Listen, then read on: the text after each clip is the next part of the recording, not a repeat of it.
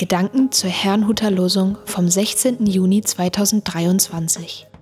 Der Losungstext aus Josua 22, Vers 29 lautet: Das sei fern von uns, dass wir uns auflehnen gegen den Herrn und uns heute von ihm abwenden.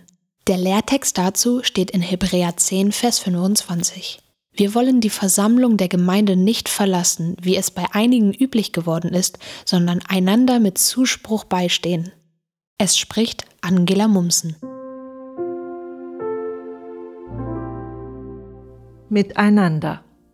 Der Hintergrund zum heutigen Losungswort waren Befürchtungen und Verdächtigungen zwischen den Stämmen Ruben, Gad, dem halben Stamm Manasse und den restlichen Stämmen Israels.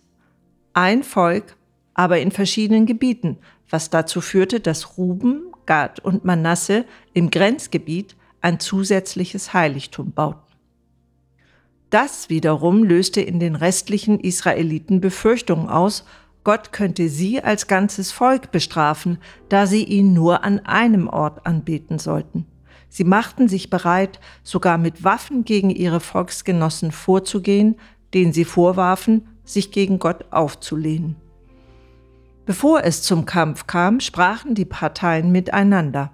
Ruben, Gad und Manasse erklärten, sie hätten den Altar als Vorsichtsmaßnahme gebaut, falls ihren Nachkommen von den Nachkommen ihrer Brüder der Zugang zum Zelt der Begegnung verwehrt würde.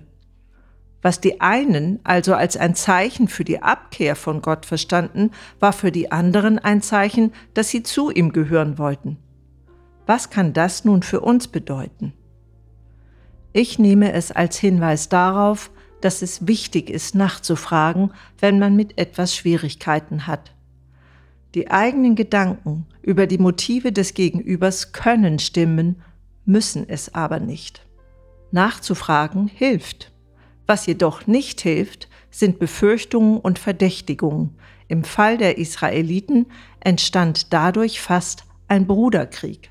Erst als sie wieder miteinander sprachen, konnten die Dinge geklärt werden. Im Lehrtext ist die Rede davon, dass Menschen ihrer Gemeinde offensichtlich den Rücken kehrten. Wer schon einmal einen Konflikt in einer Gemeinde erlebt hat, weiß, dass Gottes sogenannte Bodenpersonal nicht immer heilig, sondern sehr menschlich sein kann. Dennoch gehören wir als Christen zusammen, auch mit denen, die wir nicht so gut finden. Wir sollen aufeinander achten und uns gegenseitig zur Liebe anspornen und ermutigen. Gott helfe uns dazu. Ich wünsche Ihnen einen gesegneten Tag.